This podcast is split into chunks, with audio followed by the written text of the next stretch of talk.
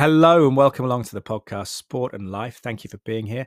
Thank you to the show sponsors, Bang Olufsen of Cheltenham and Serene AV, specialists in some of the finest home entertainment brands, providing solutions based around high quality customer service and installations. Go into their beautiful store in the courtyard in Montpellier or look up Jason Briggs and his fine team at Serene AV or at Serene underscore AV on social media. So thank you to them. Thank you to Cytoplan. If you're looking to optimize your immunity, Cytoplan's a food based supplement company that we've been taking their supplements for 20 plus years under the stewardship of my father, Dr. Mark Draper, and they've kindly offered a 30% discount off first purchase in association with the podcast and 10% ongoing if you go to cytoplan.co.uk, C Y T O P L A N.co.uk at checkout. The discount code is Draper10R. My last name, D R A P E R, all capital letters, the numbers one zero, and the capital letter R. I do hope you're well, and hopefully, maybe some of those supplements could help you in that.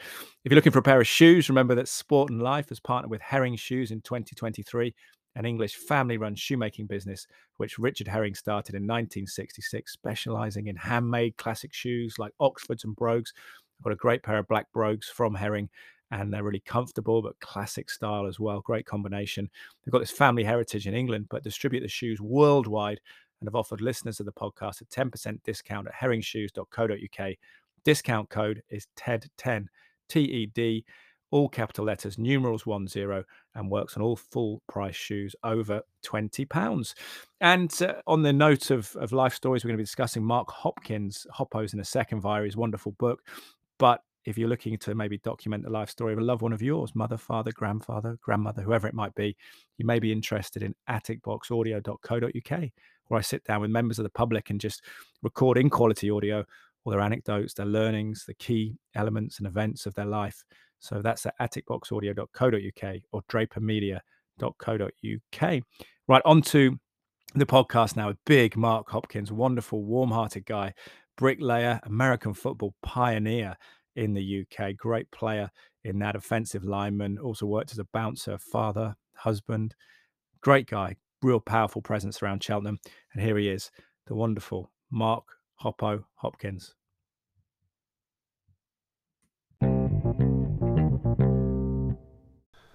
Mark Hopkins, Hoppo, welcome back to the podcast. Brilliant to see you. I've really enjoyed the book. I read it over Christmas and it was great to, to drop it off. An ordinary life, a little less ordinary. How much did you enjoy writing it? Um, yeah, thank you for that. First of all, um, very much. It, it, was for me. It was the things I got from it that I didn't expect is the emotion that comes from it. Yeah. Um, bringing back memories, then researching those memories to make sure they were right. Um, was was exceptional. Uh, remembering my father, um, who I lost in 2014. Yes. Remembering his inspiration to me and, and my grandmother, uh, how she taught me very important lessons in life and that, uh, that have stood me in very good stead. Mm. Um, um, my, you know, those lessons I feel. So remembering those things. You say that she she taught you hard work and, well, and, and she, balancing she, your budget, living within your means. Yes, my, my grandmother never had anything, but never owed anybody anything, mm. and she taught me the value of paying your bills on time. It was important to her. It mattered to her. So, it, it, what I'm trying to say about that is a responsible. She, she took responsibility for how she lived her life, and she didn't wait for. It was important to her to do it properly and to be seen to be doing it properly, even though she didn't have a prosperous, wealthy life. Mm. But she understood the value of being doing the right thing, and um, I didn't understand that because I would. I grew up with my father, who was re- reasonably affluent, reasonably comfortable lifestyle, so my life was was very different growing up. It was I would go to my grandmother's house and it was a very small house and a, a different sort of a, an environment, very mm. loving.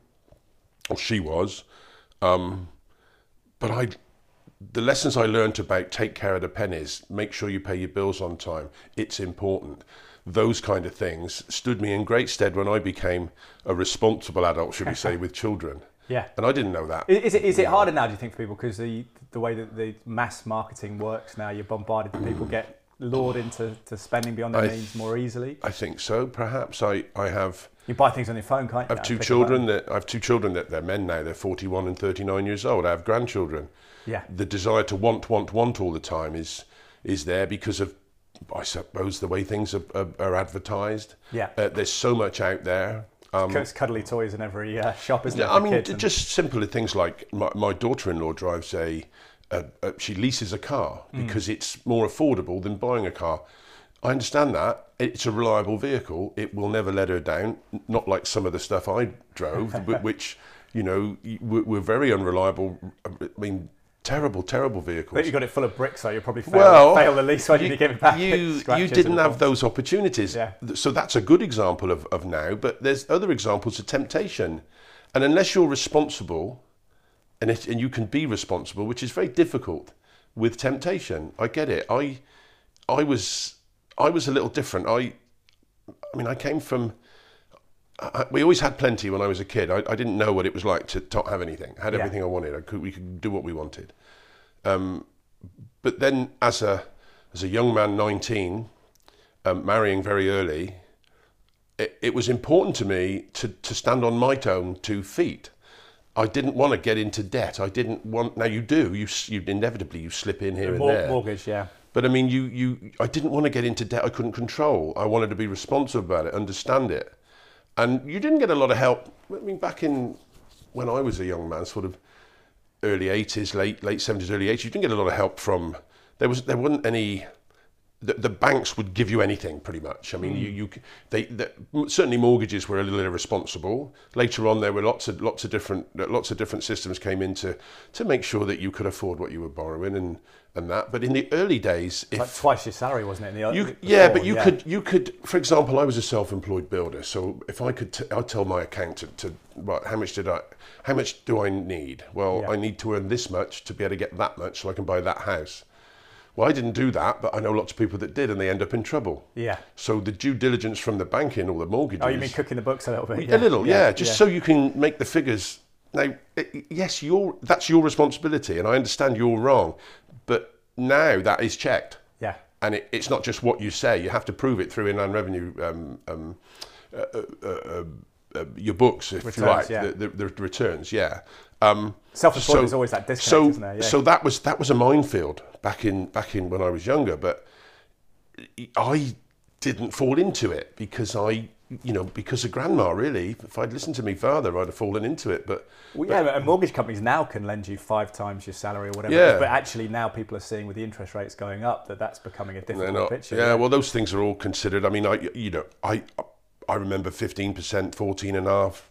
13 and a half percent tax was 33 percent Yeah. um, on lower rate so Lower rate, wow. a lot of a lot of younger younger sort of 30 somethings say that it was easy for us well you know 20 percent tax and, and all the little all, all the all the incentives that are there now I, I don't know if it was but that's another conversation you Well, know well, yeah, it is. It, it, it's different. It's different, isn't it? Different perspectives and different kind of um, aspects of life have maybe changed in, in different ways, which comes out because the, the book's fantastic as a family study for you, but also for social history because you, you see what Cheltenham, the town that we live in, is particularly was like in the 70s. But you go back to the northeast and your mum's side of the family, and mm. going back 100 years plus. That was that was brilliant. One thing that, that struck me was your introduction from Sammy Hammond, who I believe works for Rachel, your wife. did did, work so the- Sam the Sam did she's now on her own she's doing very well yeah she's like a daughter to us she's it- a lovely girl but She yeah. said she talked about your extreme honesty, which is a good Yeah, intro to the yeah, book because yeah. you're, you're, very, you're very honest. How, what was that like? Because you talk about relationships, close relationships, family members, other people, obviously in, in, in broader connections, but you're very candid about y- your wife and your love for her, but how you had difficulties with keeping the money, the budgets early on, having to move house. You, you talk about your sons and and the challenges they faced and your challenges with being a dad. It was really. Really honest. I think I've heard it. Mm. I've heard it described as radical candor before. I think. That's Sammy, fair enough, Sammy yeah. put it extreme. What, I would I would I what was that like? That's not a criticism, by the way. That's actually just. I understand, a, yeah. That's a, that's a courage in a way for you to do that. But what was that process like? And if, if the family members read the book and do they? Yeah, do they I it? I have a I have a I have a slight. I, it was fine for me. It was fine. I'm I'm an, I'm an open book. I'm what you see is what you get with Yeah. me. If you want to talk, I'll talk about anything and everything.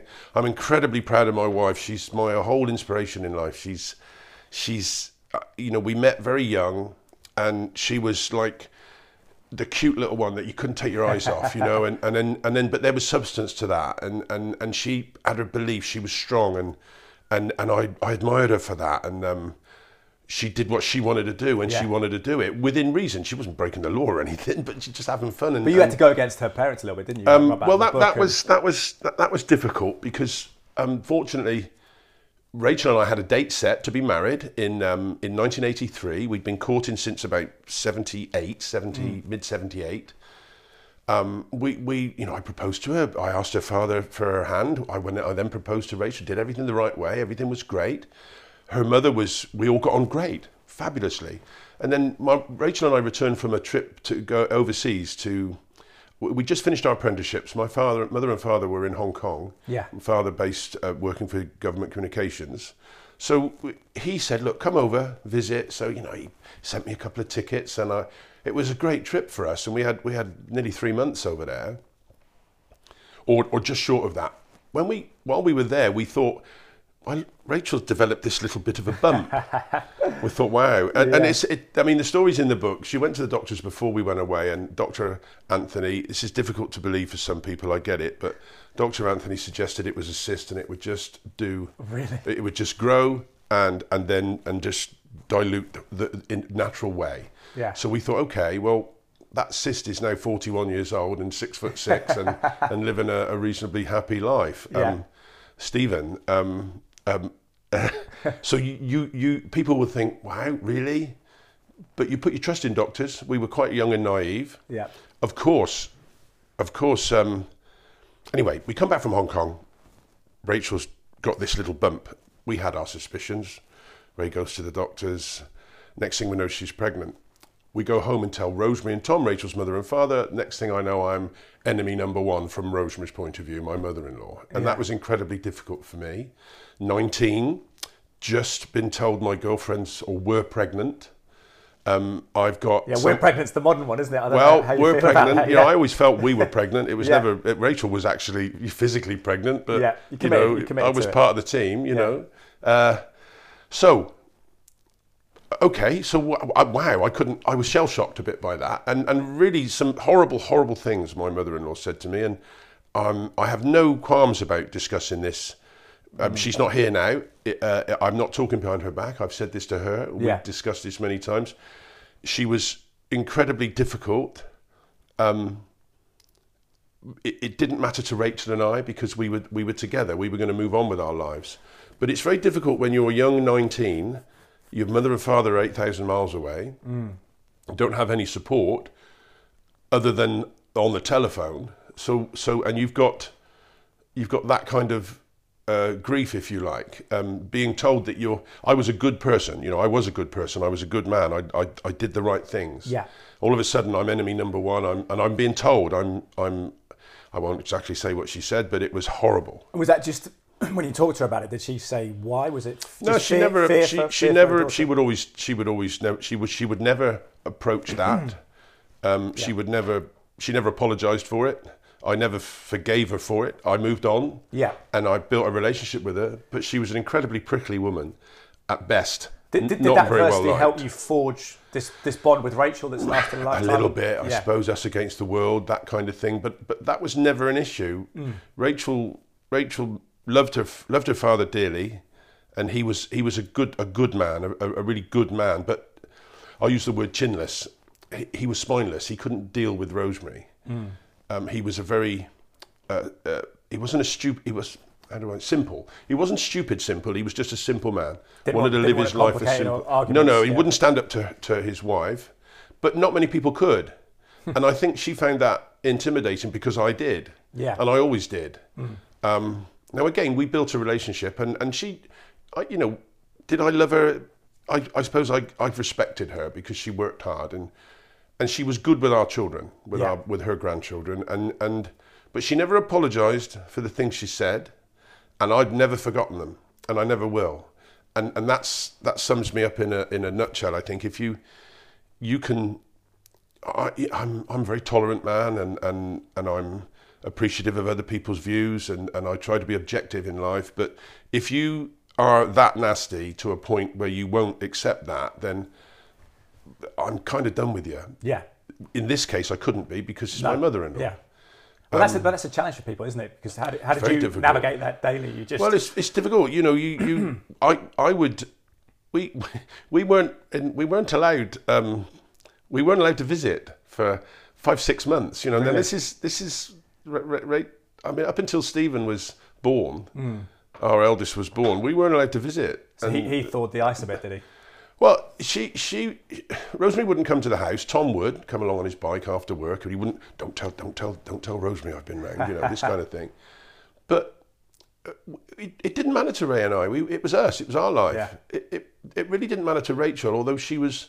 I'm sure she was disappointed in her mother, but certainly didn't matter to me. I I, I, I didn't care. I, it was us against the world, side by side. You know. So your father-in-law And, uh, Tom, he you say he was a kind man and was Very kind come man, visit. very loving. What, what was your takeaway from from that experience? You said he was kind of subservient to, to I in a way I that he wouldn't stand up. So you think a good person is someone who does the right thing, is kind, but also when the time is needed, you stand up for people. Is that Well, that you have to be. you You ha- yeah. you can't. I think you have to be strong and, and you can't hide. Tom, unfortunately, when with Rachel in her cancer, much late, later, would, would hide behind um, being scared and frightened. Would Mm-hmm. not would not go and see Rachel in hospital. Would would struggle to come and see her. If she if for example, when she didn't have any hair, she'd wear wigs. Yeah. But he couldn't visit if she didn't have a wig on. He, I remember he would he would call to say, "Have you are you are you okay? Everything dressed? Yeah, you dressed everything right." Before he'd come in. Now, Rachel needed her dad yeah. at times, and he wasn't there for her, and she she's not overly concerned about that, but it bothered me. Mm. So be, being uncomfortable is important, isn't it? Sometimes in life. Yes. Yeah. Yeah. But I think Tom. That comes from sport as well. Maybe I don't know whether playing American I football don't know. helps. I, I think Tom. I think Tom was a Tom was a nomad. Really, he, he didn't settle down till he was thirty. Brought up by Catholic nuns in a in a very difficult workhouse environment. Yeah. So I think he, I don't think he ever thought he would f- achieve happiness or children Yeah. in his life, and I think Rosemary was the price he had to pay for that, Mm. and I think he was happy to do that. Now they loved each other, and he adored her, but I think she was a price that he paid because he would always he was always two three paces behind her, never walked side Might have by had some pretty tough women in that, that upbringing as well. In the, the, well, I the, mean, the nuns. I- yeah, yeah, yeah. He, yeah, it was. I mean, you only yeah, you hear some tales, don't you? They, I mean, not exactly. Yeah, we, soft. we listen to the stories. I, I'm not gonna. I'm not. I don't know. I wasn't. But we listen to you. You. you movies like Philomena and things like that. You see some things that, and you read some stories, and you, Mm. you, know, you know, hi- historical events that went on, and and Tom would tell his own stories about about the the brutality, if you like, from these Yeah. these these women, um, and and oh, you know. He, he he didn't know any different so it's but he ran away at 13 14 years old he ran away and he was just kind of roaming the streets doing he wasn't a tramp but he would roam from town to town finding work that's how he met rosemary he walked down the down the uh, hill into Leckhampton, into charlton kings to the lilleybrook hotel and she was on the on the desk and um, the rest is history as they say It's amazing, you isn't it? Then Rachel came from Well, that. You, you, sliding doors, I that, yeah. suppose. But then, then, and the irony of it all is that Rachel, Rachel was born in the March. Um, Rosemary and Tom were married at the end of September, Oh, the year before. Oh, okay. So, So there's an irony in that, isn't there? Why Maybe there's a self consciousness that came out in the anger Well- from Rachel, uh, from Rachel's mum. Yeah. Rachel seems to think that Rachel's mother was envious of Rachel because she had a loving Mm. husband and man who treated her as an equal and didn't need to be taken care of. Yeah. we took care of each other, and whether Rosemary could do that or not, I mean, I don't know. This is my wife's opinion, Mm. but they were, the, you know, that their circumstance was the same. Much earlier, so you know, you you had no choice really in in, in their time in the six, early sixties. Um, so, but I, I thought that was odd. You know, you'd think there'd be a little more understanding, Yeah. and especially Rosemary was not a bad judge of character, so she should have understood that I was not a, I wasn't, you know, I'd had a, I was a different sort of guy. I wasn't your typical. I wasn't going to run away. I wasn't running away and hiding. I was there. Right, come on, let's let's get on with it. Yeah. And it wasn't the, doing the right thing because we were already engaged to be married. Um, it was, and it wasn't about having a big wedding. I, I don't, I didn't, I wanted to be, I wanted to show Rachel that what she meant to me and how we were going to get on with the rest of our lives, and I didn't care who was at my wedding. I didn't care where I got married, but I had to be. I wanted to be committed to Rachel by being married, Yeah. and that mattered to me. I didn't want a son or child born out of wedlock, not because I'm religious, because I wanted to show my commitment to Rachel, and and and I wanted her to show her commitment to me, and I I'm astonished by people now even that feel that it has to be about the great big wedding. Wonderful. I would have loved that. I'd have loved my mother and father at my wedding. I would have loved to have had a nice wedding, but not at the expense of getting on the property ladder or moving on with your life. It's what it signifies. It's just the commitment to, To me, it's that warm, cozy sort of blanket that keeps you warm at night and shows a commitment and makes you a family, not a couple. Yeah. And um, now I, I understand people people get divorced. Of course they Mm. do. People grow apart. I'm not a genius at, at, at picking. Rachel's not a genius at picking a man or a, Yeah. a, a woman. You know, there's an element of luck, but we work at it. Yeah. We've worked at it for a long time. I'm incredibly lucky um, because I've she's she's exceptional for me, and I've said this publicly to, to many many times. It's like I won the lottery when she said she'd marry me. Yeah. Because although I didn't know it at the time, I thought I'd be. So what, what, what is the key to that? And do you think it's because people, it's people look at how their partner look when they're young, how they look, how they make them feel, but is it about just her being a good person? Is that, is that funny, the key? that- trust, trusting her to be to be good and consistent. Yeah, and- if you like, but also, I mean, all that all that stuff kind of. I mean, we all get. You know, we. I still fancy Rach.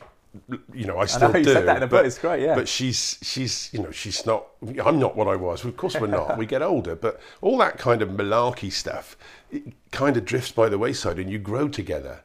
And Yeah. she's my best friend, and I've uh, we've allowed each other to become each other's best friend because we've I've never I've not taken her for granted. I try to do I try to we involve each other in everything we do. Yeah. I've always done that. Um, I, I used to talk about um, when I was younger. I used to talk when when the kids grow up and move on. Um, they move on with their lives. Now, for example, my boys are very important to me, and, and I'll do anything for them within reason. but the single most important thing to me in my life when my boys left home was my wife Sure. and and I think that's where people get it wrong because there are families that I know now. I see couples now that their their, their kids are in their mid thirties, forties, and and they're more important to them than their partners. And they don't know each other maybe because they've Yeah. not, not kept in touch. That's those- a great example yeah. of, of, of it. They they're they're all of a sudden the, the whole focal point of their life, bringing their children up, is they're moving on with their lives, Yeah. and and maybe some mums and dads feel um, sort of left behind a little, where I didn't. I I learned that from my dad. That that you know, my dad said to me, "Well, you're off now. You're on your way. I'm always here." And um, if you need any help, you've just got to ask. I won't always give it. I'll, I'll offer you advice. I'll I'll do the best I can for you. But you've got to make your way in the world now. It's now Viv and I. Well, he wrote, he wrote a powerful letter to you in the book on it when he was, when he was passing yeah, away. it- and he, but he referenced yeah. you being independent from, from boyhood because you said to him, "It's my bed. I'll make it the way that, that I want to," which was kind of a metaphor for, That for life as well. That was difficult. I, I battled with that one. Do I? He didn't tell me that it was private. Hmm. He, he it was his letter to me. As I said, he wrote letters to all his to his his daughter and his, to all- all the people that mattered to him um, in his family, and they were personal and private. Yeah. But he never said, "Look, you know, you don't have to show it to people." But it was a difficult, a difficult one to. You know, do I publish that? And then I thought, yeah, I, I, I want people to understand what he was, the sort of man he was Yeah. a little bit, and and the fact that I didn't do it because I wanted to beat my chest and say, look, I'm the greatest, because I'm not. But I wanted them to understand what he was and how he thought about things, How he and- influenced you as well. and also how it influenced me, and and and he understood that and respected that. Yeah. And and Well, his his words actually just in the short letter, which is a powerful, powerful piece of writing, the message to you. But actually, you could see, looking at your writing around it, how much influence just the way you communicate Yeah. was similar to, to his as he was well. a good man. He he was a good man, and I um I get a little bit upset thinking about him now, but um. That's big, isn't it? he was my role model. You know, Yeah. he, he taught me how to. He taught me. He, how did he, he taught me how to love my wife. not love my wife. He taught me how to love my wife, how to take care of my wife, how to take care of, a, of your, your wife and your responsibility. He taught me how to be objective and how, Yeah. how to, to reason with people. And, you know, those things, those things in, in life, I was a, I was a doorman, a, a bouncer, if you like, Yeah. 15 years. And I used to get proper tough guys around town, used to wander away from the door I was working on after me not letting them in. And they would say things to me like, you're one, you're all right, you are, you're one of us, you are. now they would say it a little differently to that, but Yeah. Those lessons I learned from my dad, I was being honest with these people. people. Yeah, how to deal with all the different types. And I didn't have that. Coming home from Singapore when I was younger, I hadn't, I didn't have that. I wasn't used to that. I, I was brought up in a different environment. But those, those lessons, if you like, and, and not, not um, loyalty, if you like, you know, Yeah. and, and, and I mean, Dad was Dad used to love spending money. I mean, he he had a good job, and he, he, so he's his philosophy was. I remember he- he'd always say that the last check he ever wrote, he wanted to bounce. And the, the reason behind that was he wanted to live his life, Yeah. and he didn't. I mean, he was he's very comfortably off, if you like, but. if you're waiting for that inheritance, then it's not what you want he, well, he, yeah, I mean, he, he left a few quid behind, but but he, he lived a great life. He had a great time, Good. and it, it, it, I didn't learn those things from him. I learned those things from my grandmother, from his mother. Um, but But um, is, but we were talking about this on the, just a chat before we started recording about the power of personal role models in a, in a day and age where people can look on their phone at all these so-called, you know, superstars or, or people who look glossy lives on the internet, but actually, what the real things that you can learn from it is often the people around you, isn't it? And it's powerful to just look at what they've done and, and try and try and take that to heart because it's more, it's a, it's a, it's a map that you can read and understand. I think I think um, yes, I think so. And, and and you know, it's not about it's not about what how big your house is or what sort of car you drive. It's about somebody somebody that's lived a, suc- a successful life is somebody that's happily married. That is, that is that has paid their bills on time and, and been responsible in their life and and and live tried to do the right thing most of the time. It's not it's impossible to be perfect, of course it is. But there are those out there that will will look to others for blame before they look within themselves. And I've never understood that. I've I've always been taught, especially from my grandmother, look to yourself before you look to others to, to blame. So what could I do? I mean, I remember leaving leaving a house, our second house. We bought our second house too soon in our life, and we had some issues financially. Um, my wife was dealing with the bills. Yeah. I was out working all the time, so I remember, I remember getting annoyed when I sort of found. yeah, Long story short, but you find out there's a bit of debt there. We got to deal with it. And I was annoyed. I was annoyed with my wife. Why? What? What's going on? Why couldn't you tell me? To the point where I thought, God, she don't love me anymore. Silly stuff. I was 23, 24 years old. But then But she, I remember. she was trying to protect you or trying to give you a nice Yeah, life. then I remember the lessons that it's ah, it's not about Rachel. I'm responsible for this as well. Yeah. You know, you've got to look to yourself. And it was ridiculous of me to to try to blame somebody else, and I didn't. And I went about we went about dealing with it, and we got into some issues because a little bit a little bit irresponsible from us. So we learned a lesson there, but also some irresponsible lending and some some difficult issues with with with a bank specifically. But Hmm. but that was dealt with. Um, That's important. Is it like using the word the pronoun "we" is important to to, to, to Well, conversations yeah. at home to maintain a, a relationship It is, yeah. years. Yeah, rather And than you did this or I mean, we had a we had you know when you when I when you first got to find these things, you, you, the, the the the big thing to me was why didn't you tell me? Yeah. You know, why didn't you tell me? Well, I didn't bother you. I, I've got it under control. We're dealing with it, and she did to a degree, Hmm.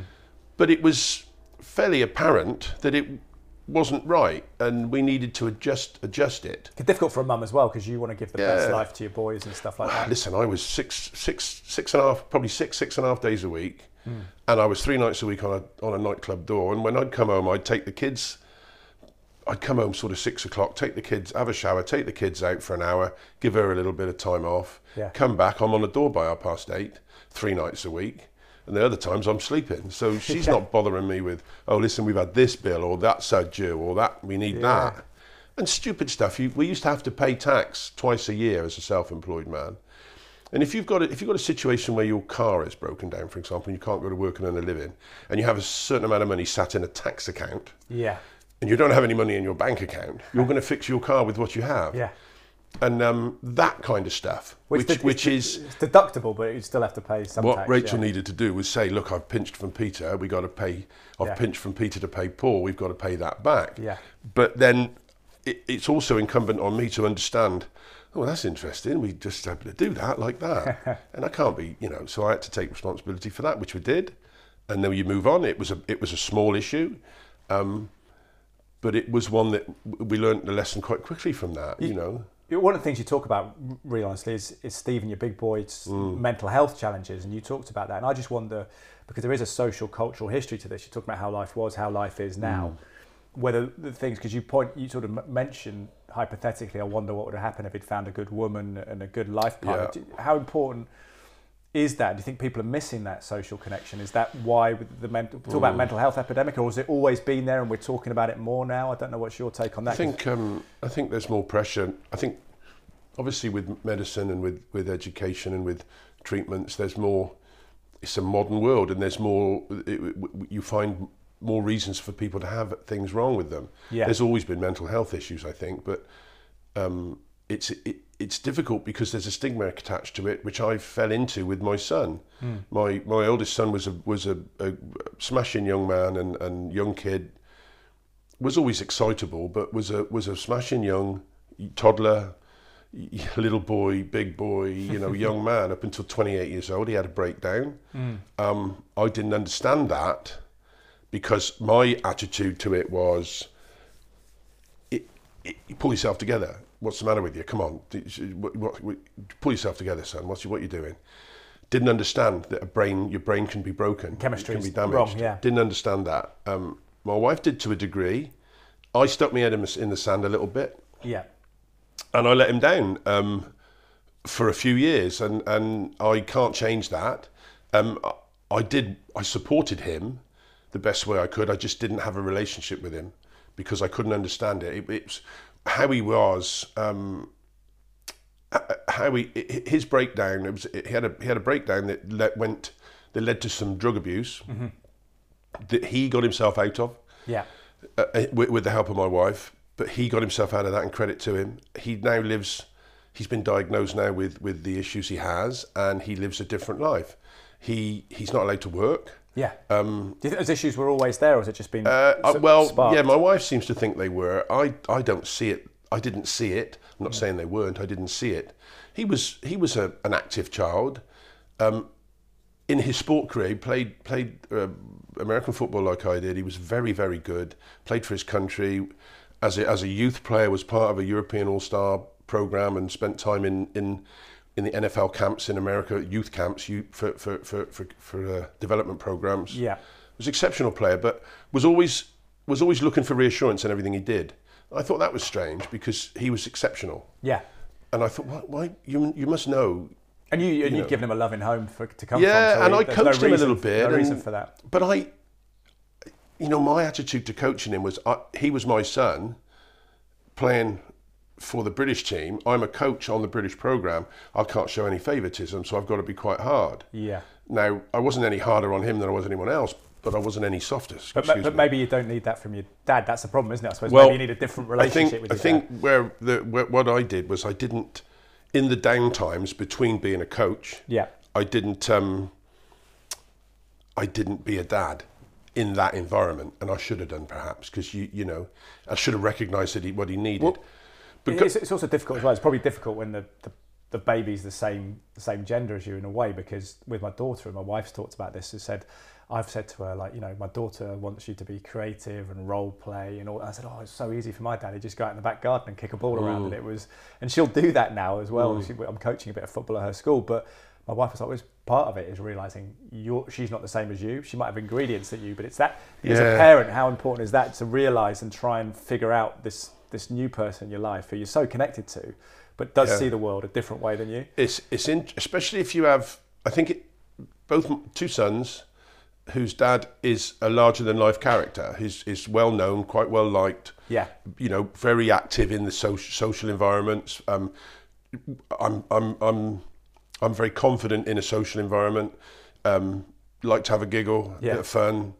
So they've got to follow that. Now they do, I suppose. I, I, I had the same issue with my father. Issues the wrong word. I had the same inspiration, if you like, from my father. Um, the boys had this would have to deal with that. Mm. But I think in sport, both of them were were exceptional players um, in the British environment, and I, I, suppose it's difficult. One of, one of the one of the best things for me, one of the best moments in my life as a sportsman in sport was when my two sons were referred to when I was referred to as Stephen and Sean's dad. Yeah. They were not referred to as Mark Hopkins' sons. Yeah. And in, in American football circles, that, that was massive for me because it within that environment in Britain, it, it's like everybody knows who we are. Yeah. Everybody knows me within that, in, even in Europe, in American football, everybody knows who Stephen and Sean are or, or should do if they know the game. Sure. So to be referred to as their dad was great because now it's about them. But I don't think Stephen was ever able to be confident in being Stephen Hopkins.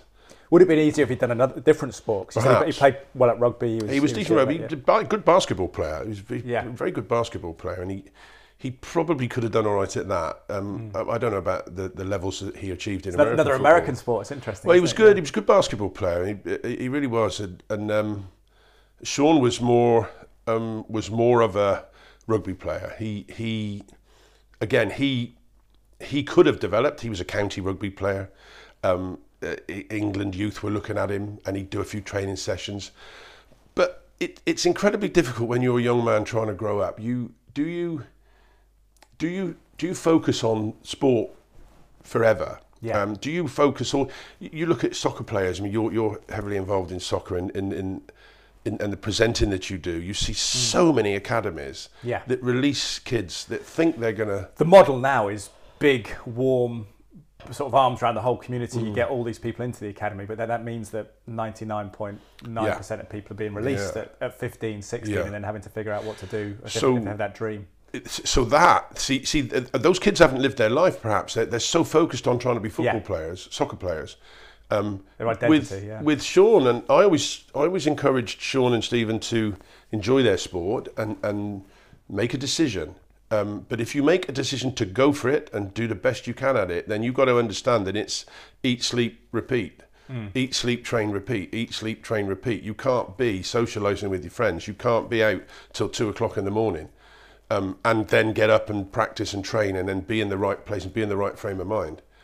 And because um, you're competing against, presumably, if you're trying to get to the NFL, you know, well, millions of kids in the states. I well, think it's. I think both of my boys could have gone to college in the states and done well. They would have probably played Division One college football. Yeah.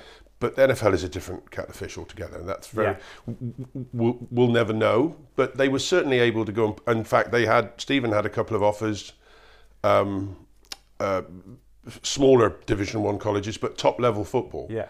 Um, scholarships. Um, he he wasn't right for it. He wasn't. He wasn't. It wasn't right for him, and I don't think he wanted to do it. Um, Go abroad. Um, no, I, yeah. He it, so he when we discussed it, you know, eyes were about this big, but then when we discussed what what it involves, he changed his opinion about it and wasn't for him, mm. and I admired him for that. Sean was just was never interested in it. Sean wanted to well, Sean initially went to drama school for a year, but but then then decided he wanted to be a bricklayer. So that's yeah. a big difference. But he he made that decision. I'm going to play sport. I'm going to enjoy it. Um, I don't want to be that guy that that that, that misses out with all. You know, I want to go be social. I want to have my friends. I want to work hard. I want to get on with my life, and yeah. I don't want to risk everything to maybe be a rugby player yeah. for Gloucester or something like that. Um, and I admired them for that because they made conscious decisions and they, they then went on to play, play, They got in great shape and they played to a very high standard. Is there something with your your career? Obviously, you got paid at times playing American football, mm. but actually, it was the, the bricklaying was the, the main financial yeah, career. But do you yeah.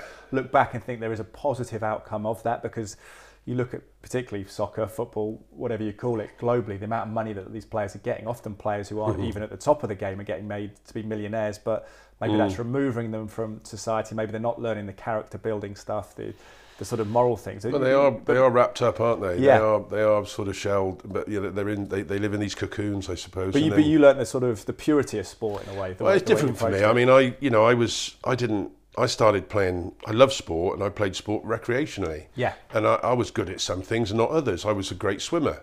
I was a really good badminton player as a, as a youth. So where would that take you? I don't know. But the mm. dedication to go every day wasn't for me. Mm. I wanted to do different things. I got bored with swimming. I got bored with, you know, 14, 15 years old training and, and just the environment wasn't right. Didn't want it. Badminton, I was good. I loved it. I couldn't. Uh, teachers couldn't beat me. You know, I was great at it because I did it, played it at, at school, and I was big, and quick feet, and all these kind of things. That, but where was I going to go with that? Okay, if you're gonna if you're gonna maybe be an Olympian, it's, it, it's so much effort and eff, and, and hard work, um, which I wasn't frightened of, but I just it, it, I didn't have the dedication. So marriage came early in my life, it's two or three years earlier than I thought. So the, then you have to get on with that, and you that's so you still play sport for recreation. American football came into my life. Again, uh, it was an interesting. I saw an advert in a in a it was in the Citizen, and then another one in the Cheltenham Echo that said about you. know, You've seen it on TV. Come Yeah. and have a go. It's a sport that was kind of made for you, wasn't it? Physically. said. Well, yeah, I didn't know that. I just Yeah. show. I thought, wow, this is interesting. Let's go and have a go. Again, because I thought about things a little differently. I didn't play rugby at school. I'd loved soccer, but I wasn't very good because I didn't play it at school. I, I ended up being a goalkeeper because I was big. But I loved the game. Um, but I went and played this, and I thought, wow. I, I, then all of a sudden, you- a year or two's gone by, and, and, and I was first generation American football player in Britain. So I showing up on, in, in parks, recreational sort of parks in, like they were all over the country. You've got kids with crash helmets on and hockey hats hmm. and stuff in padding under their, you know, sponge padding under their Yeah. t-shirts and wrapping their football socks over their tracksuits to look like gridiron players. And it was as it was as basic as that in the start, but then it gets more and more organised. Then you get some Americans involved, uh, live, working on bases, working here, and then it's on TV. So now, all of a sudden, you get uh, you go from 1984 to 1986, 87, organised, structured leagues. Good athletes, Olympic level athletes, playing this game because no professional rugby. yeah, yeah, so, true, yeah, yeah. so where are they, where are these big men finding their way to play? My sorry, my right. point about that is that it you just get dragged along with it. Yeah. And who knew I was good at it? Good Well, I didn't know I was good at it. I was just good at it.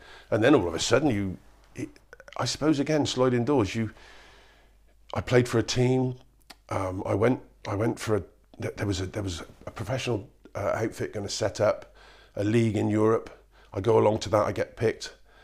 Um, so you would have left bricklaying at that point. I, yeah, I get offered a contract. It, it's a it's a league in 1989 called the International League of American Football, Yeah. based in Europe. The idea is split 50-50 Americans and, and Brits, aimed at the the sort of uh, semi-professional level, but not the NFL because you can't cope with that. Aimed at sort of college level of, of play. So there's an opportunity to earn a living playing sport. So I, I, get, I go to tryouts, I get selected. I'm in the States practicing. 1990, this is, I'm getting ready with coaches and with different people. And all of a sudden, there's an announcement by the, the NFL that the World League is going to set up in 1991. Now, the NFL is very powerful. Yeah. And um, Brand recognition, all that Yes. And so the ILAF sponsors drop out of it, falls apart. Uh, fair enough, you know, that, that, that kind of thing happens. I'm devastated by that. Wow, I got an opportunity. I'm 29 years old. I got an opportunity to be a professional. Wow. And then that's taken away. And then a year, seven, eight months go by. The, the guy that's coaching me in the States that picks me to play in the ILAF gets a job with the World League and all of a sudden wants me to be part of that, part of his team. And I, I didn't want to do it because completely different concept. Um, all Americans, all fringe players from the NFL, like a reserve NFL yeah. league. Yeah. And fair enough, but I didn't really want to be part of that. And he said, "Look, uh, Jim Crino's name." Uh, he said, "Come over, spend some time, see where it takes you." And I said, "Look, coach, I, you know, I'm 30 now. I'm, I mean, this is." And he said, "You can do it. You just don't know you can do it." He said, "You've got the athletic ability." You, he didn't talk about how big and strong I was. He didn't talk about how big my chest was and how much I could bench press. yeah, 50, 54 inch chest, is What, it? what, yeah, yeah. Well, what I loved about what he saw was what I could be. He talked about my change of direction skills, my ability, my quick feet, my agility, my balance. What's he talking about? I'm thinking, but it intrigued me. I loved what he thought I could be, and I wanted to explore that. And I had an opportunity, which which I took. Um, I was a practice at best. I was a practice squad player. I was really his project Yeah. because he liked me. It was a sort of race against time physically when Well, you there were in was your 30s there, as were- well. there was two or three of us that went over from Yeah. this country. A fellow called uh, another fellow that was from Norwich, Norwich way, from Norfolk way. He went on to have a very good career in, in, in the World League and the NFL Europe League, then on in Canada, and another young man from Leicester who was a very good athlete who who enjoyed that little bit of time and and I, I loved the time I spent with with that team Mm. because it taught me. I mean, I didn't earn a lot of money. Um, but but I was okay. It was okay. Be away from But home. I, yeah, I missed being away from home. I didn't like that at all. And but I loved the fact that no one no one treated you any different in the program. You had the superstar quarterback. We- Our guy was a fellow called Archer. We went on to play for the Philadelphia Eagles, and he was he was a great guy. And no one in the program would treat us any differently. Yeah. Whether it was some third, fourth string backup practice squad dude from England or Mr. Archer, you know, the superstar. Um, Dave Dewison was another guy, not Dewison, um, um, that went on to play. Ir- Irvin Fryer was another guy that went on to play. That, that the great players that, that did very well in the NFL. Yeah. But you, you, Dedrick Dodge was another one that was the San Francisco 49er, won the Super Bowl. I still talk to Dedrick uh, now occasionally when, when I go to California, and he was a safety. Um, but they went on. But I, I, you know, share a field with those guys, and, and you, you that that's, you know, your eyes are this big, so. Yeah, and, and he did make. He, he, he I mean, I remember my first session practice. I, I, I come up out of a three point stance, go to block a 320 pound defensive tackle who's playing defensive end. So it's not his normal position. I, I snap up and I think I got him, and he's like a yard behind me. and I thought I was quick. So within a week, week and a half, I'm on him. I'm dealing with him. Ah. Now, that's because the coach was right. I, I didn't. I just didn't know I could do it Yeah. he knew I could because he saw the athletic ability and I was very coachable. And I loved that. So I, I'd spent some time there and I enjoyed that. It helped me massively later on in my career when I became a coach. Uh, because I, you know, I came home from there and went on to play in a, in a European semi-professional league. I was paid, but I was still a bricklayer. I come back to bricklaying. Yeah. Which is tough to train and play and, and doing a manual labour Yeah, well. it was, but it was um, it was it was okay. I mean, it was I enjoyed it to be honest with you very much. It, it didn't have as much fun as I did playing locally when I was playing in Gloucester and then Swindon. Yeah. Um, but but the the level when you go, you would we would report to a Manchester hotel, Manchester Airport hotel, Friday mor- Friday evening, Friday sometimes Friday morning, but Friday afternoon, evening. Usually a Saturday morning flight somewhere in Europe. So you fly to Berlin and you fly to Mid- uh, Stockholm or Amsterdam or Madrid, wherever you're playing. You'd be, you know, you, you were you were a professional for the, that time, and it was great. You get, t- I mean, you, you, you wouldn't, we'd never go through normal customs. We'd always go through a specific area of customs uh, because we were sportsmen. cool. And and we were just told where to be, what to do, how it to do felt it. a status. It, it was great fun. Yeah, I loved it. And Berlin, especially Hamburg, you know, 30, 30 35,000 people in these stadiums. So for a for a brickie, that's quite special. What, what, you, with the bricklaying, did it take away from your, your physical prowess or did it add to it, do you think, the, the, the conditioning of carrying bricks? Did you, I think. Um, did you try and carry them extra quick when you're training think, and stuff? uh, I think a I think a coach said to me, uh, "You've got you got farmer strength." yeah. This is an American coach talking about farmer. What he meant was you have really good core strength, and and the, your ability to balance and use your core Mm. is what what gives you what you have. Yeah. So we need to get your feet moving quicker and get you get you using your peripherals. So they didn't have to train my core. Where if you're a, if you work in an office or you're a Yeah. whatever, you don't have that core. The construction gave me that core strength Yeah. because it's a physical job. It's endurance training. You're doing it all day, aren't Sorry, you? So, I'm, yeah. I'm That's not- all right. I don't mean to. Yeah, um, the that gives you the core strength. So so then you it's quite easy to condition around that. Mm. You go from you go from. I mean, I was bench pressing 100, um, uh, 100 kilograms, Yeah. you- we, we, they used to they used to test you in terms of how many how many reps you could get. Yeah. So I would be up round. Start off, I'd be up round. Natural strength would be 18, 20. 18 reps on 18, 18 to 20 but then you'd go like i would go from that within within a period of three or four months of training properly to 36 38 reps which is incredible really it's very yeah, strong most people can't even lift 100 it's very kilograms, so strong yeah. yeah it's very strong and you would we we'd work on explosive power so we would we would do lots of um, lots of explosive Like reps low, so low rep stuff. Or, you like heavy, weight, but being explosive. So Yeah. you would you would cl- a lot of cleans. Like Yeah. if you when you when you see a weightlifter lift, they'll clean the, the, the, the weight up to their chest. We never bothered lifting above heads, but it, that that that explosiveness of cleaning it up to your Yeah. chest, um, or or whichever way that is. I don't I don't quite know. I'm not a weightlifter, but the explosiveness was great. And because if you're, especially if you're big like I am, um, Yeah. we're never going to be runners or cyclists really. We're, we, we're good at the big stuff.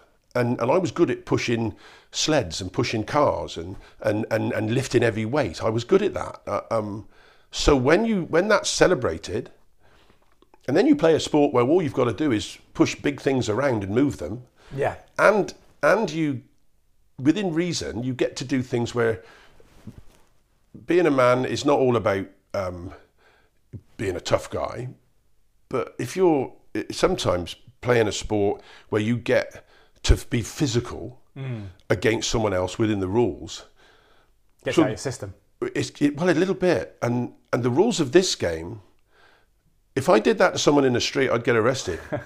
and I can do that within the rules of the game. On now, it doesn't mean you want to hurt people. You're just playing the game. Yeah. They're doing the same. And um, I've got one of my best friends in football is a, is a, Duck Collins, um, Steve from from Glasgow. Played against him for years. Violent, aggressive, nasty man. Between the whistles but after the whistle blows, he's a gentleman. He's one of my best friends in the world. I love the chap. I'm not a nasty, violent, horrible man, but I have the ability to be that in a controlled environment. Yeah. Hence, the I was very good at working doors because I could switch from being a very nice, amicable chap that you can chat to and the sort of guy, hopefully the sort of guy you would want to get to Yeah. know, to being quite physical and aggressive and intimidating But disciplined with uh, it. Controlling yes, control. yes. Not you know, not not aggressive in terms of going at people, Yeah. but if you have, Assertive. y- you need, yeah, you need to, yes, you need to have. If you're going to play contact sport, you need to switch on and off. People call it the switch. Switch from being really nice, amicable chap that you want to go spend time with to a nasty, violent sort of person that, that you, oh, crikey, I don't, don't mess with him. You know, and I was able to do that, but with the flick of a switch. Yeah. Um, doesn't mean I'm nuts or nothing like that. Well, but, but, it's, it's interesting there because I think why a lot of us, myself included, like people who excel at contact sports, look up, look up to them. Combat sports as well, boxing, Mm. MMA. You think what we see there is, uh, yeah, a display of physical prowess, but also I think at the, the sort of granular level is the courage, right? To courage to get in the ring, courage to go and protect your quarterback, protect, protect your quarterback as an offensive Yeah. lineman, whatever it is in rugby, to, to stand and make a tackle. But you talk Yeah. about in the book, and it's something that's interesting because I remember friends who grew grew early, grew bigger as teenagers, and you remember that that feeling of being a teenage boy because you're always looking out around your back as well when you went out. But they, interestingly, you think that they're necessarily going to have a confidence, but as you were saying, when you came back from living in Singapore. Suddenly you realise you're a bit of a target, and what people do is often target the big man. And you had to, Yeah, yeah. you had to stand up for yourself early. Yeah, how how um, important is it to, to stand up for ourselves? I think It that, is, yeah. yeah. But it's difficult, isn't it? I mean, Yeah. uh, unless you, uh, you know, I was, I was a target because I was bigger. Yeah, People, th- yeah, obviously, I was bigger, but people thought so. so I, I don't have the maturity to be bigger. yeah. Well, they think if they get the big guy, the rest of the group will fall in line. all that, think, all that. So you're always targeted, and, and it happened an awful lot. So you get to a point where how do you stop it? You Hmm. can't reason with people at a certain age, and you're sick of getting spat at, and, and, and your lunch money nicked, and your you know your bag taken and torn apart, and all your, your homework's ripped up, and and all these silly little things that are stupid little things. Yeah. So you react, and how do you react? I I learnt to box, um, not because I wanted to be tough. I, I thought it was a good idea, not because I was frightened of people. I didn't learn to box for that reason. It it was just a coincidence that it helped me deal with a, a particular nasty person that was the bane of my life, if you like. Mm. Um, now, I don't condone violence in any way, shape, or form, unless it's controlled and within sport.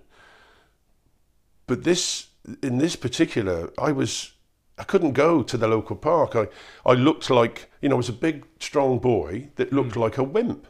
It's embarrassing. It's, mm. it's, it, it gets upsets you.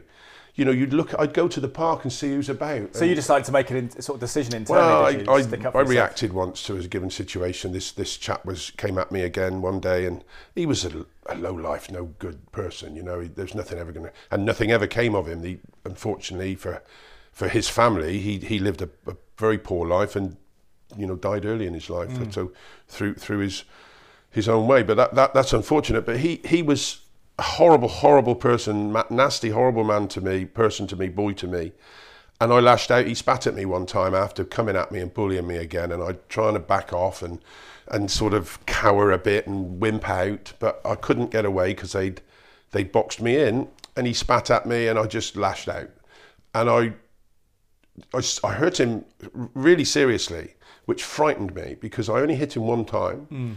Um, but I, you've got to picture the scene. I'm, I'm 15 years old. I'm, I'm six foot two and 14 and a half, 15 stone, and I'm powerful because I'm, Yeah. I'm, a, I'm athletic.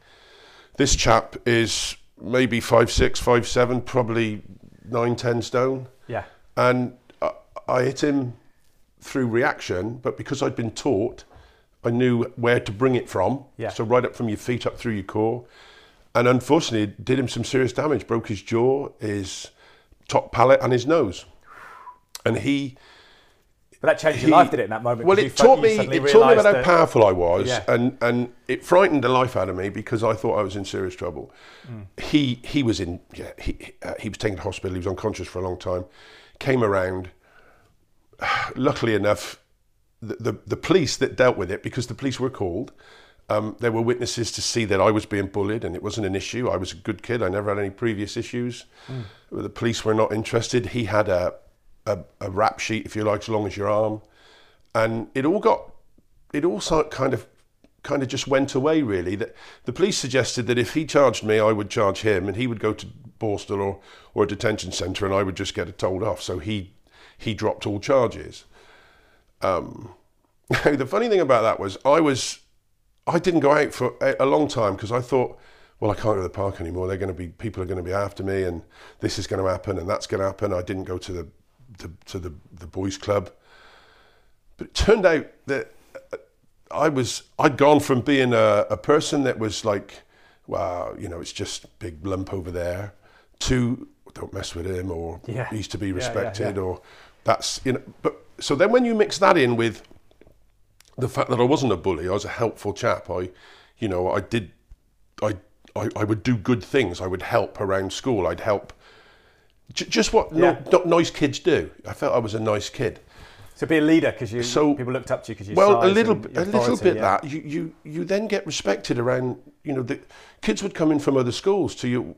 I remember we'd go and play play teams at other sports. Hmm. I'd get off the bus and the local tough guys at Bournside or at Oakley would be, all right, Oppo, how are you? you know, and it was always snarling at me before, but they'd heard what I'd done. Yeah. So they thought, well, I'm messing with him. Yeah, and it, but you also you used, it for, you used it for good ultimately, didn't you? With I about, did, about yeah, working on the yeah. doors of the, Never the hit anybody since in my life. But but you're actually kind of sticking up for people in clubs who are getting a rough time, or women, or whoever it might be. My It's job- a bouncer. My job as a doorman was as a bouncer. I was a dicky bow doorman, so old school. Um, you know, dinner dinner suits, if you like, black jackets, black trousers, dicky bows on. You know, um, that type. But my job was to make sure everybody had a good time, Yeah, and um, I would be conscientious about how I did that. I worked at a very big club in Cheltenham called Gas. Anybody that knows the similar age to me would remember Gas.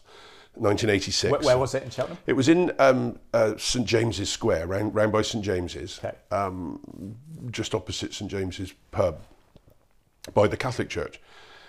Very special club. Opened up 1986. Ran it, in its in that guise. It stayed for five six years, but it was a special place. Lots of people would come in. We had queues all the way down to the. the- A hundred yards down the road. so my my attitude to being a doorman was I would I would take a doorman with me and I would walk the queue. And I would say to a lad who had trainers on, son, you won't get in with them. So, would, would, and if you've got an attitude, for example, what do you mean, I won't, you know, what do you mean I won't get in with them? and I would then say, look, calm yourself down. I'm just trying to be reasonable. Give yourself an opportunity to jump in a cab, go and get your, your, your some shoes or find some shoes, come Yeah. back, you'll be all right. Yeah, yeah. I said, I tell you what, if you behave yourself, I'll let you in for nothing. so then people around the queue would hear that. And you'd see people step out of the queue going, what about these, mate? And so now you're in a situation where they think I'm helping them, I'm not the enemy. Yeah. Now you always get the thugs that want to fight you, that, that don't want to, that don't want to, you know, that, that, that won't take no for an answer Had a few and don't care and all that kind of stuff. But that's how I did the job, and I was remembered for that. Now, also, when when you had to do your job physically, you did it, and that's important that people around see you do it physically, but the right way. Um, that's why bigger men were always better at it. Yeah. Well, you said you said that now there's no Dicky Bows and there's Um, Well, fi- it's, five foot six inch guys I, in. I get a little bit. I, it's a little bit of an issue with me. I don't. I don't understand the badge thing where people wear badges on their arm. Mm. You have you have men. The, the, the reason, for me, the reason door staff or bouncers were in place was was to make sure everybody had a good time. Was to try. So we tried to do it the right way. I understand not everybody did, and there's a stigma about bouncers. A lot of them were bullies. I know that. I met a few. But generally, in the 15 years I did the job, most of them were good guys, but they were big men. Yeah. And big men have have have a presence. And they make you think, don't I, they? I liken it to we all drive on the motorway at 80, 90 mile an hour. We see a police car, we slow down to 70. we see a policeman walking the street. If we're having a giggle, we, we calm down a little bit. Yeah. If you see a dicky bow and you're a little boisterous in a club, you tend to just calm down a little bit. The, the trick is not to leave that dicky bow doorman stood there. Move him after 20 minutes, 15 minutes, put someone else there so they don't feel intimidated. Hmm. Treat people with a bit of respect. Um, It's- it's I don't see how a little, a smaller chap Yeah. with a badge on his arm and a bad attitude, because they have to be tough guys or, or seem to be. Because if, you, if, you, if you're smaller, you have to maybe act. A, well, they typically you Well, act I- a bit more chippy because you feel like you need to prove something. Whereas I see so many yeah. smaller men. That they're not small. I mean, smaller men meaning I'm talking five normal- normal you know, size. normal size guys Yeah. that, that are probably very good at the job, but they stick chests out they haven't got. Yeah. And it puts people. It gets you. It puts people's backs up. Who are you to tell me? Who are you to tell me this and that? Well, I've done a course. Well, if you're six five and have a good attitude and you're stood with a dicky bow and you don't need to do a course. No. You just need the experience of doing the job. Well, it's primal, isn't it? You look at you just think, oh, you know, I won't step out of line because this guy's bigger and stronger than me. Well, by Listen, I, it, I understand, but I understand. Also, you must remember back in my time, it was doormen were only on door, on on nightclubs. Yeah. Now they're everywhere. Yeah. You know, you've got them on bus queues, you've got them in, in, in hot dog stands. You know, you, they're everywhere. They're, business. they're- You could have run a business, couldn't you? You could have done Well, a security business or something. not not not for me, I don't think. But it's I could I would have enjoyed training, maybe teaching, Yeah. maybe helping them uh, coach coach them a little bit, but. But it's an interesting, Different world, though. Interesting thing with nature and nurture because what you found in American football, you said you were you had a sporting aptitude, but with American football, it was like great for being an offensive lineman. You had this size, you had the quick feet, Hmm. you had this the, the bill for being a, a bouncer. That's interesting for young people, isn't it? It's like everyone wants to be everything, but do you have to look at what your attributes are and then find the, the path for you? Is that? Is. Well, I that big suppose you do, don't you? I, I, I, like I said, I was never going to be, never going to be a sprinter, was I, or, a Hmm. or a fifteen hundred meter runner. but I could have been a shot putter or a discus Yeah. thrower. So, so you, you, you tend to you draw toward that. Um, playing American football, there's all, all sorts play the game. I'm never going to be a running back or a receiver. Yeah. What you know, chasing down, catching footballs. But I, I'm good at protecting.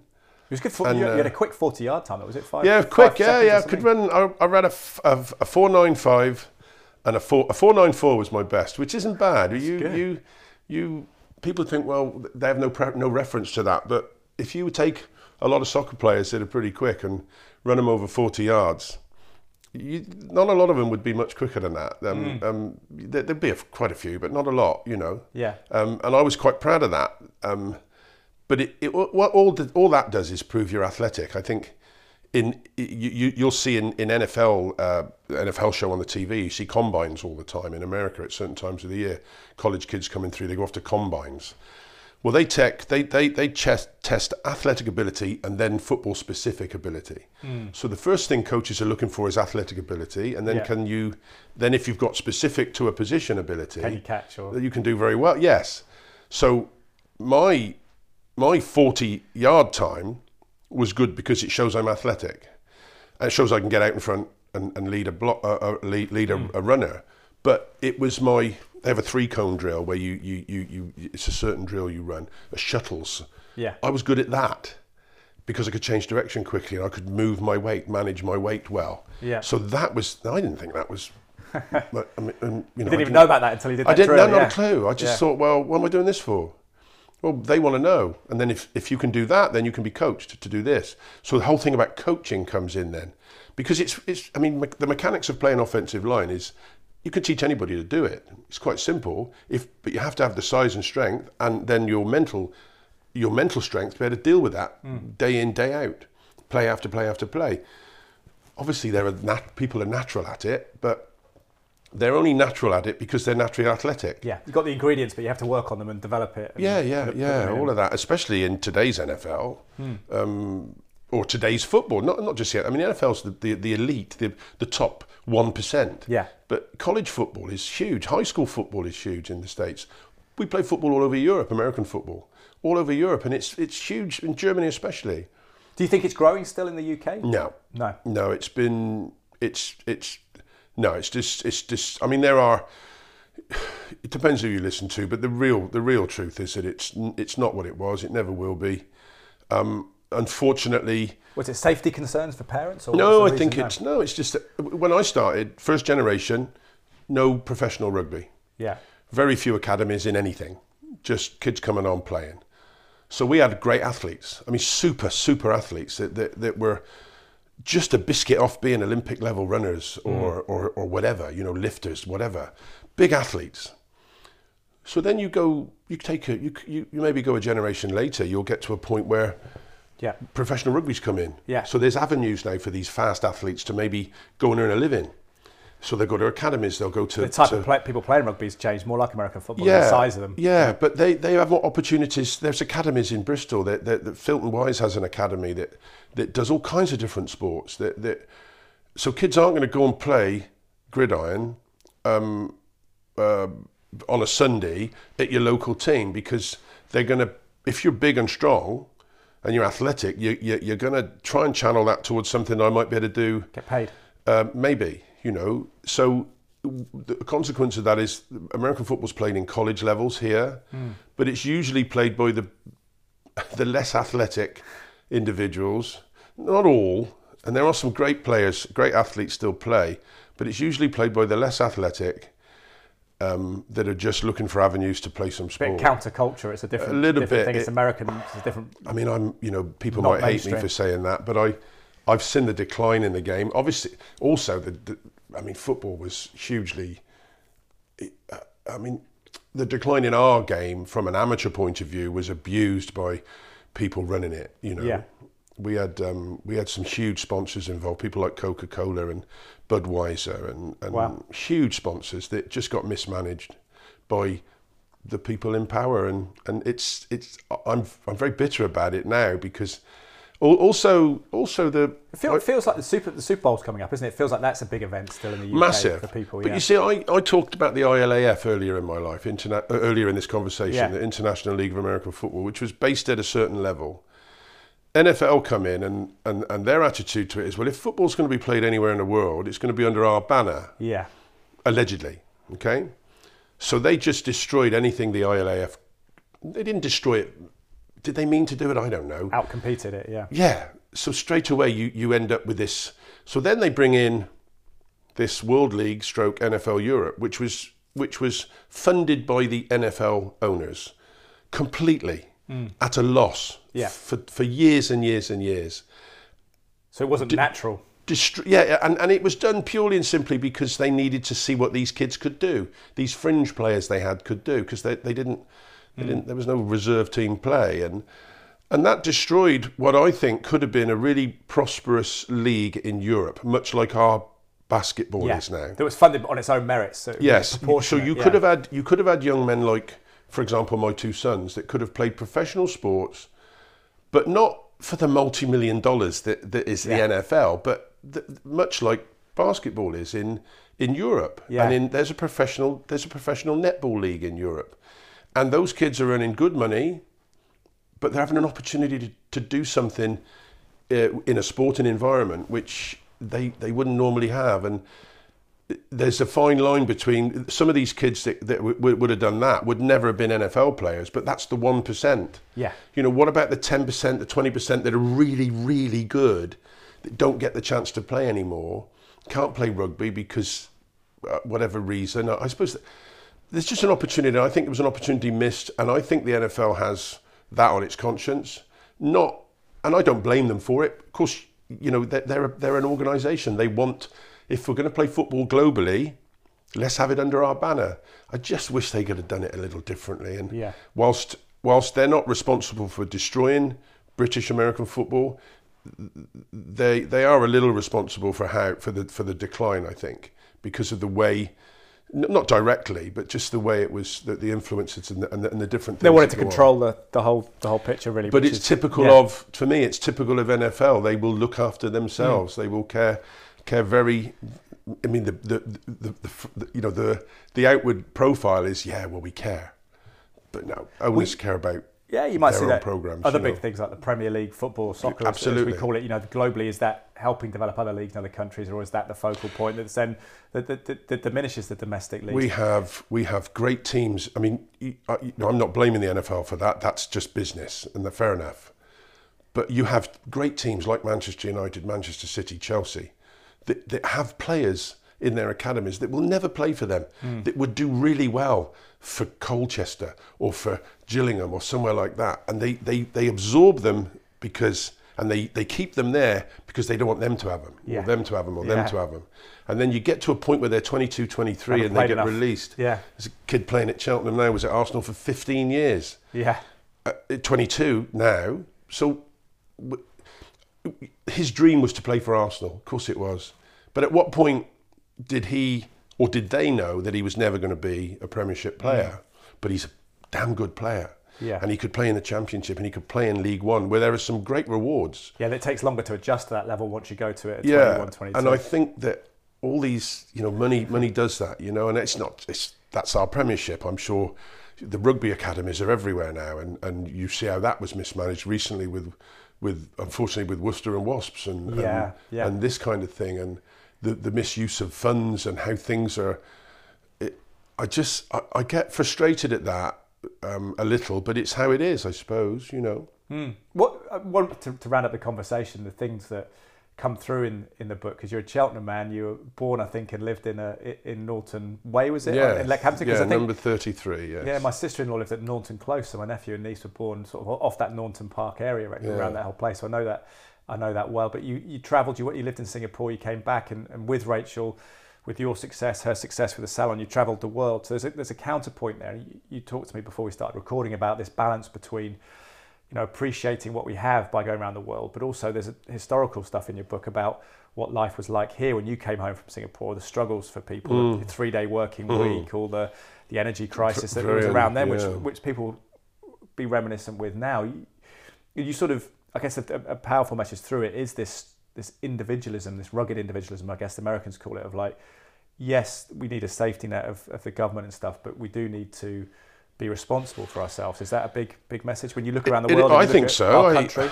I think that you know, be responsible for your own future. I mean, my, my wife and I had dreams. We we were nineteen. We we got married. We had nothing.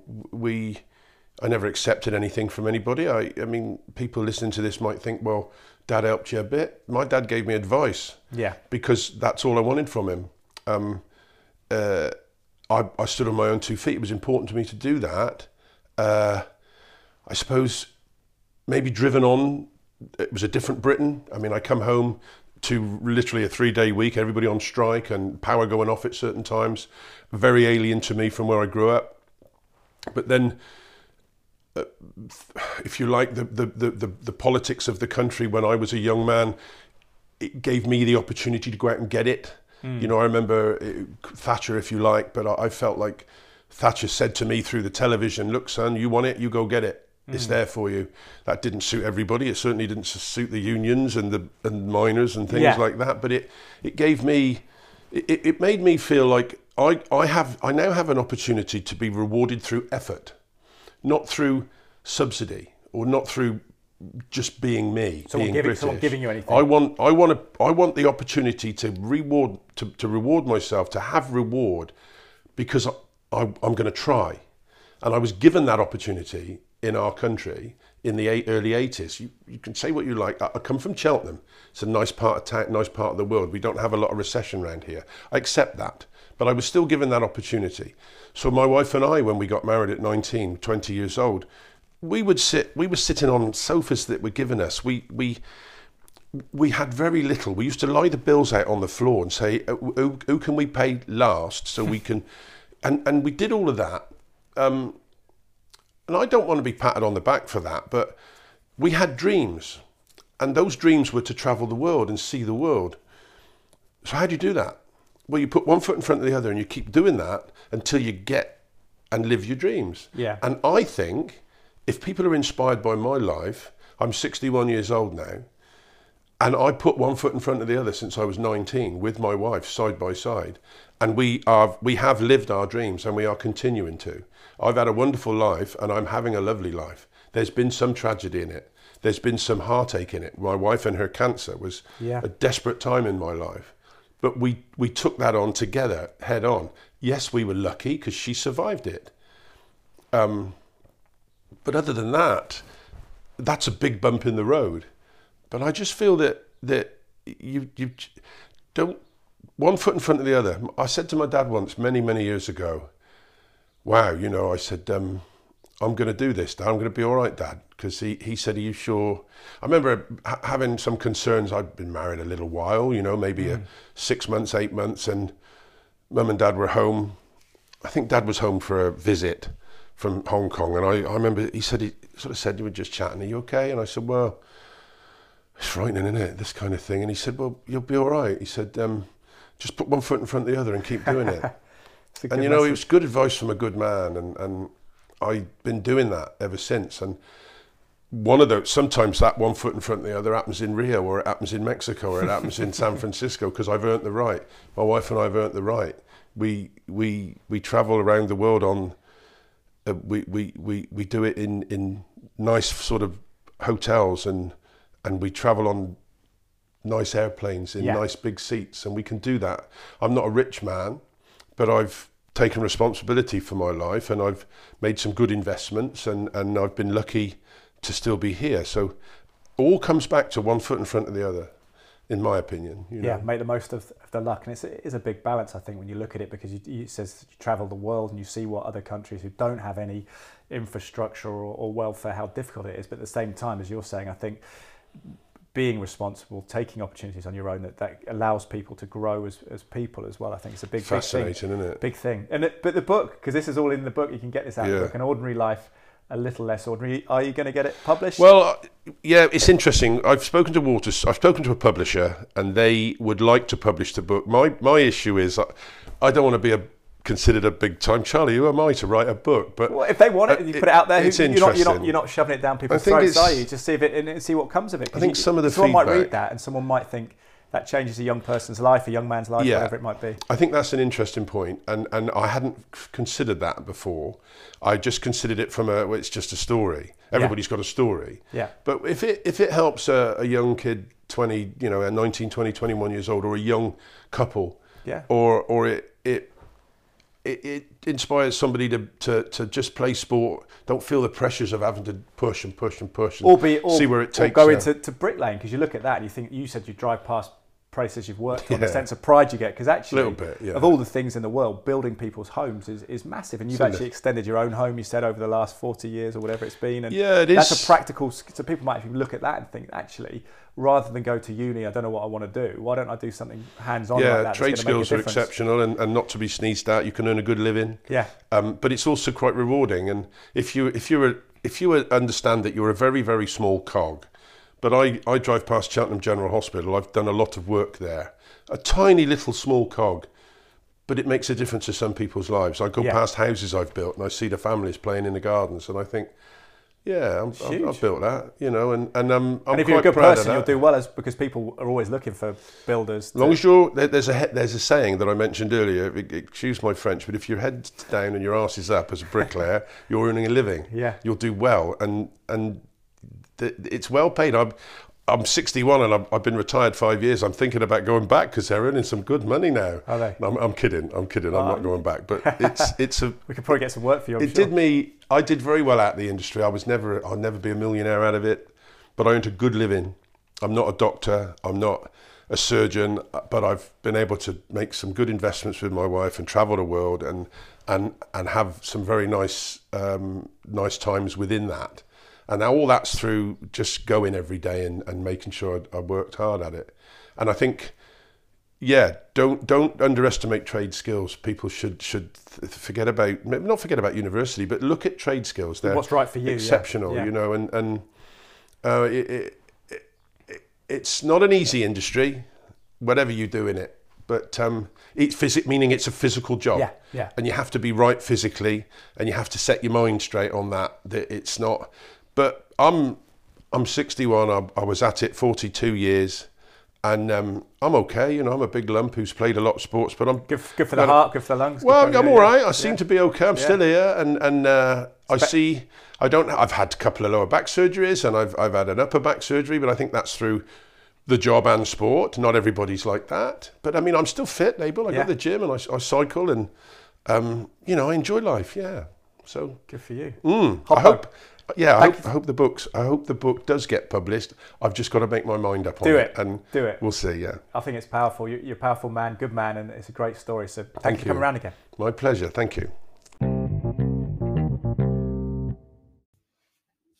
Look, I really hope that Mark Hoppo publishes that book and gets it available to people because it is, I think, quite a good guide to life, his processes, how he's got successful, how he's been independent but got the right advice at different times, and just the people in his life and how important those role models are and how we can glean things from those people close to us, not some glamorous sort of uh, glitterati on social media necessarily. It can be pe- real people in our life. And I think it's a powerful book and he's got some, as I say, some real honesty in, in how he looks at the world and certainly doesn't uh, masquerade or or try and sweet talk anyone. So I think it's a it's a powerful, powerful read. Really appreciate him coming over to talk about it. And hopefully he does release it soon. I'll let you know via my social media as and when that happens. Thank you for listening to the podcast. Thank you to the sponsors, Bang Olufsen of Cheltenham and Serene V, specialists in the finest uh, home entertainment brands, providing solutions based around high quality customer service and installations. Remember, with cytoplan.co.uk, C-Y-T-O-P-L-A-N.co.uk. If you want to check out their supplements, then the discount code is Draper10R, my last name, D-R-A-P-E-R, all capital letters, numerals one zero and the capital letter R.